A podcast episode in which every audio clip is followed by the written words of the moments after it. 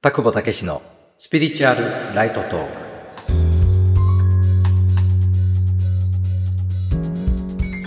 田久保武史です。このラジオは心理ど真ん中のスピリチュアル情報を日常に生かすヒントとしてお届けしています。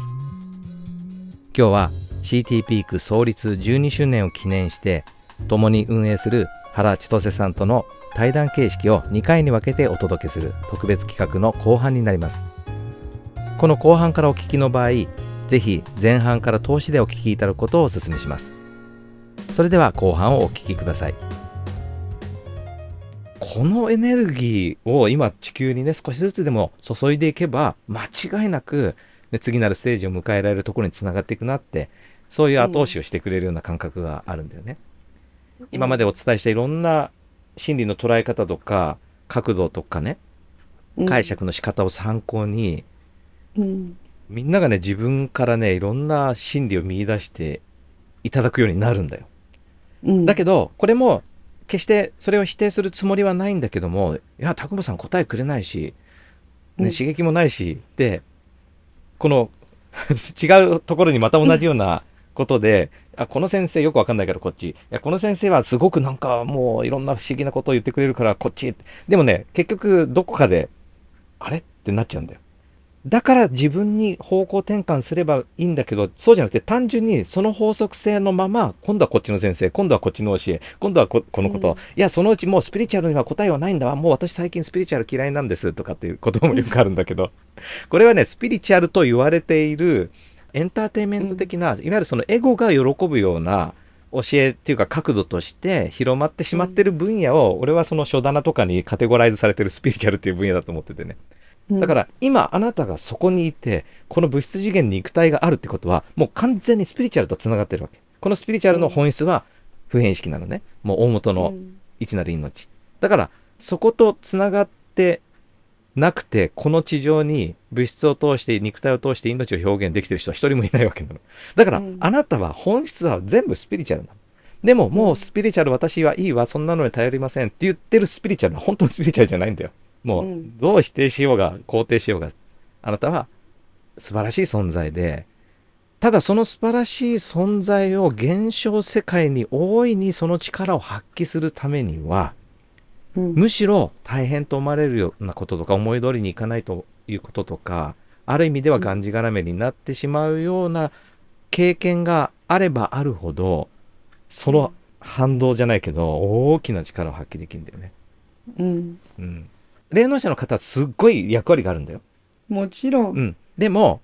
あの、勘違いしやすいのよ。私に見えない何かをあの人は聞こえるんだ、感じてるんだ、つながってるんだとかね。いうふうになって、うん、あなたの中にもあるのに、自分の中にもあるのに、そっちに頼ってっちゃって、かつその方が、なんか助けられるような気持ちになっちゃうから、うん、あの人のいろんなお告げを聞いて私は救われましたっていうのはね、すごく一時的なものであることがあってそれをきっかけにそれと同じ力が自分にもあるんだ、うん、そういう答えを導き出す力が自分にもあるんだっていうふうにうまく転換できればいいんだけど、うん、残念ながらなかなかそうならない。でも、タクボは、うん、あの真理は伝えるけど、あとは何も言わないし、いや、俺も聞こえねえんだけどって、いや、俺も感じないし、うん、厳密に言うとね、いろんな、また、独特の感じ方してるかもしれないけど、うん、だからね、自分で考えざるを得なくなるっていうか、自分の中に本質を見出さざるを得なくなるという着せずしてねそれ計算してやってたわけじゃないよ、うん、うん、だから俺も不思議に思うもん。だって見えないし聞こえないし感じないしいわゆる人間の五感に普通にみんなと同じように閉じ込められててただスピリチュアルな知識はね、うん、あの、うん、この頭のデータじゃなくてなんかそうだよっていうのがあるわけです。その知ってる感覚があるんだよね、だからそれをただただ拓保の言葉で伝えてる、まあ、もしくは黎明を引用して自分なりの解釈を伝えてただけなのに、どうして12年も続いてんだろう、ね、ご指示いただくんだろうっていう、うん、うん、そこからその背後に働いてる力を感じてるっていうのがね今日はずっと話してることだよね。うん、うん、そうなんだよね、うん、だからやっぱりねこう霊的な感性を持った人霊能者の方とかっていうのはもちろん本当にお役目があるんだけど、うん、でもご本人もそう意識するとしないにかかわらず、うん、いつの間にかそれがこそが正しくて、うん、見えてない人はそれが分かってないっていうような、うん、なんとなくやっぱ無意識になっちゃってるし、で受ける側もその先生がすごくて私は分からないから教えてもらうっていうスタンスにやっぱならざるを得ない部分があって、うん、本当はその霊能者であろうと、どっかその辺のおっさんの言葉であろうと、それをきっかけに自分の心が反応してそれによって成長するだけなのに。そういうことそういうこと。うん、だから霊能者でも本当になんか隣のおばちゃんでもいいんだよね本当は、うん、その自分にきっかけを与えてくれるものであれば何でも、うん、だけどいつの間にかそういう先生だけが答えを知ってて、うん、そうそれ以外の人は答えがわからないからこの先生にっていうふうな、うん、無意識にそういうものが働いてしまうっていうことがこの霊的なあの世界とか、まあ、スピリチュアルな分野の危険性でもあり、あの問題点でもあると思うんだけど、効果不効果田久保さんはそういう能力を自覚している中では持っていらっしゃらないというスタンスでやっているから。そういうような表現の仕方をしないし、うん、またこのね面白いなと思うのはまさにそのサットさんが受講生さんの放浪教室の中で、うん。うん、皆さんがご自分の問題の範疇の中でご自分の答えを見出して、私はこう感じたとかこういう学びがあったとか、まだここは課題だと思ってるっていうのをね自己分析がすごいできてるの。これがすごいことだと思ったんだよね。だから私はなんか誰々先生にこう言われたからきっとこうなんですとか、もうそう言われて納得しましたとかじゃないんだよね。自分でなんかこういうことがあって、でもきっとこういうことかなと思って、でもこういう気づきがあったんですっていう、ご自分の中でご自分を自己分析されて、自分の中で自分の成長も認めてるとか、うん、で、で、自分の課題もちゃんと理解してるとかっていう、うん、その視点が本当さっき高尾さん言ったけど、まさに本当あなた神様ですか仏様ですかみたいな 表現になってるところが、すごい。で、12年 CT ピークとご縁をいただいた方もいれば、もう本当につい最近出会っていただいた方も中にいるのに、みんなね、同じようにその、ご自分の問題をご自分で向き合うっていう姿勢がねみんな同じなんだよ。うん、それがすごいなっていうのを、私、うん、この仕事やっててよかったなってその受講生さんのフォロー教室に同席させてもらうといつも感じることだよね。うん、そうだねまあ事実ねみんな神様なんだけどね。でだからまあ我々はそのダイレクトにそのその方が自分の内側からいろんな自分のやるべきことに必要な気づきとかねこの人生で魂が決めてきたいろんな目的とか役割を果たす上で必要な力を身につけることとかをね自分から引き出すためのかなりダイレクトなきっかけを与えしているっていう言い方ができるんだよね、もう霊的な心理として。でもその中には、それこそさっきね隣のおじさんおばさんって話があったけどね。もう本当に実は実はね導き方って一人一人違うのよ。80億人いったら80億通りの導き方があって誰が導いてるかっていうと本当の自分が導いてんだけどね。自分で設定して自分で降りてきて自分で学んでんだけどその引き出してくれる CT ピークはかなりダイレクトな情報として、まあ、もしくはエネルギーとしてそのきっかけをねご提供してるんだけど、その読み取り方さえ学べば、本当に隣のおじさんも隣のおばさんも、そして今日あなたがいる、一見すると、うん、なんかね、不調和だなって思うような環境にいる方もいるかもしれないし、もちろんすごく幸せでね、あの、分かりやすく協力していただくような愛にあふれた環境にいらっしゃるかもしれないけど、その全部がね、全部自分の中にあるいろんな必要なことを引き出すための協力者になってくれてるんだよね。だね。だこれがね、もう田久保があの座右の銘として皆さんにもね伝えてる我以外皆我がしなりの真理で鏡のように自分の中のいろんな課題や力をつけるためのきっかけをね映し出してくれる人がいたり協力者がいたり出来事があったりって全部ね自分で引き寄せて、うん。うん、そして成就させてる。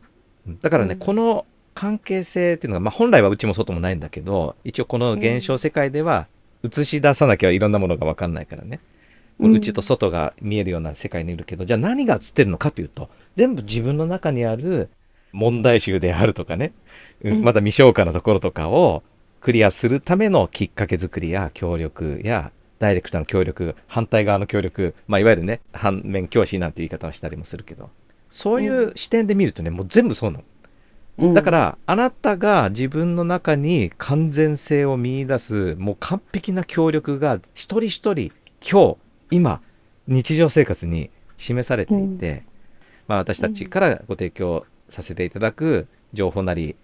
エネルギーがね、そのお手伝いができてるのであれば嬉しいなと。そうだね。うん、で今後もよりそこはね今度私たちの革新とか、私たちの日常の在り方もまた関わってくるのでねそのクオリティにね。うんそうね、うん、うん、もちろんあの聖者さんでもないし あの、ね、大使でもないけど、うん、でなんかねもう貧困法制ありとあらゆるエゴの表現を全部クリアしてこの仕事してるのかなって勘違いされる方もいるけどそうじゃなくて。もうはちゃめ。じゃない、うん、でもねただねそれを悪いこと捉えてないのよ。その人間らしさっていうか。もちろん。全部まさにさっき言った経験転換なのあこの経験が自分にももしくは自分の役割として誰かに手を差し伸べる時の共通波動なのかもしくは自分が過去やって、もういい加減気づけよって言ってクリアすべきこととして起きてきてるのか、まあいろいろあるんだけど、全部ね、自分でやっぱり決めてきてんだよね。うん、うん、そうだね。外にカリスマを求める人にとっては、田久保さんは刺激が足りない人だと思うけど。おっしゃる通りです。まだ。ただね、うん、さっきも言ったけど、うちのお客様でね、いろんなところ散々スピリチュアルなことやってきたけど、最後にここで来ましたって言ってくれる方が結構多いのは、うん、やっぱりそういうことなんだなと思うんだよね。っていうのは、うん、その、ね、外にカリスマを求めると本当に瞬間的には救われることもいっぱいあるんだよ。もう私もそれで助けられたこと何度もあるしで、そのきっかけがなければやっぱりこう何て言うのかな抜け出せなかったような暗い闇を抱えてる人もたくさんいるはずなんだよね。それは私は本当否定するつもりもなくて重要だったりするの。だけどその後が問題で、その時に、まさにそ、その先生がすごくて私はダメだから、こ、こっから先もまたその先生に、その先生にってなっちゃうと、もう永遠のループにはまってしまう。うん、だからもう自分では何ももう解決ができないちっぽけな人間と、偉大な先生になってしまった瞬間に、もうこの課題は永遠にクリアできなくなってしまう。うん、でも必ず人間はどこかで違うかもしれないって気がつかされてくるんだと思うんだよ、うん、だから多分いろんなところを回って最終的に来ましたって言ってくれる人が多いのは、うん、ああ結局田久保さんは何もそういうふうにこう私にこうしなさいとか言ってくれないけどでも自分の中に答えがあったって気づかせてくれるこう、なんていうのかな、刺激物みたいな、こう、きっかけ、うん、なんていう、本当きっかけしか与えてくれないけど、うん、それこそが自分が欲しかった答えであり、本当の答えなんだっていう、うん、なんか気づきを与えてくれる存在だなっていうのを、うん、今回私もなんか改めて思い出したし、こんな田久保さんが12年この仕事を続けてきたっていうことを、やっぱりね、すごいなって 改めて思って、だよね思ったし、うん、あの今後もそういう存在でありたいし、うん、うん、あのそうだねそういう出会いをしていただける方にもっと出会っていきたいなってすごく思ったよね。うん、そうだね。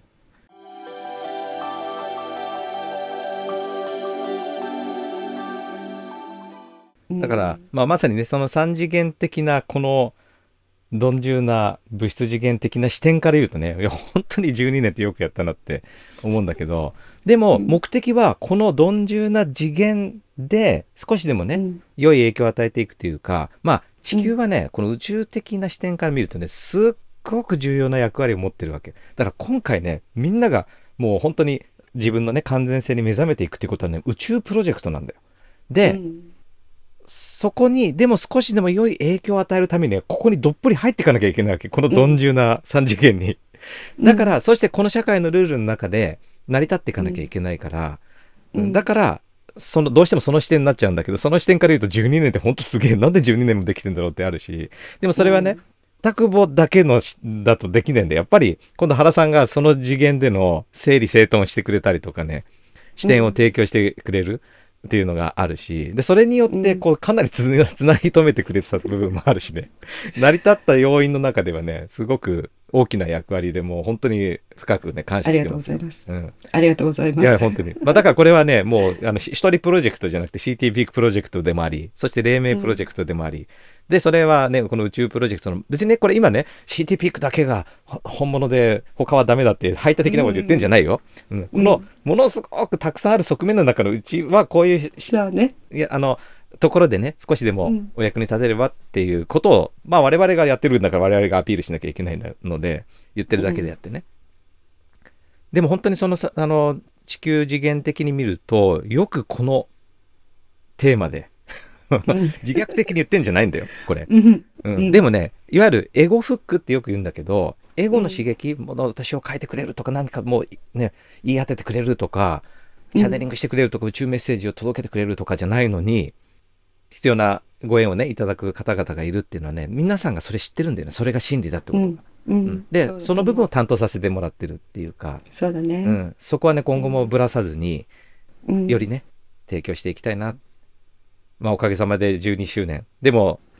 まだまだここで人生終わるわけじゃないし、いよいよ、果たす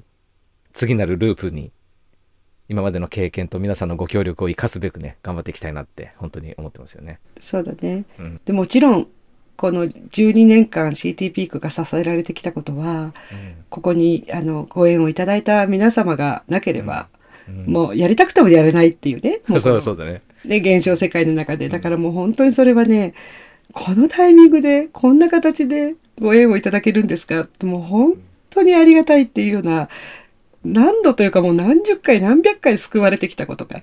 そうだね。ご縁をいただいた皆様にね、いろんな形で、はい、もう本当にもうありとあらゆる形で支えてきていただいたなと思うから、うん、もうそれを本当にね、受け止めて、これからも役割果たしていきたいね。うん、そうだね。うんまあ、我々が皆さんを何かサポートしたというよりもね、皆さんが我々の役割をサポートしてくれてるみたいなね、そんな感覚があるんだよね、これ本当に。うん。うん、だから、その皆さんが、まあ私たちは役割としてお伝えするという役割を演じたけれども、で、それを受け取っていただく方々も一つの役割を演じてるだけであって、この大きな、この経験値で、これからの地球がね、直面していることにね、役割を果たしていくそのために皆さんがねむしろサポートしていただいたんだなとそしてまあ我々がねその役割をまた今後のね新たな一周回って次のループに生かすべくねこれからも努力していきたいと思っておりますのでぜひね今後ともまた共に創造活動していただければ嬉しいなと思います。はい今日の話は以上です。2023年10月は CT ピーク創立12周年記念月間としてさまざまな特別企画やプレゼントの実施を予定しています。メルマガ読者限定で優先的にお知らせする企画もありますのでまだメルマガを受け取ってない方でご興味がありましたら概要欄から無料メールセミナーをご登録ください。なおメルマガ読者専用サイトでは今回の対談をビデオでもお届けしています。今回の話が参考になりましたらいいねやコメントでお伝えください。またチャンネルのフォローもお願いします。それでは次回の放送をお楽しみに。ありがとうございました。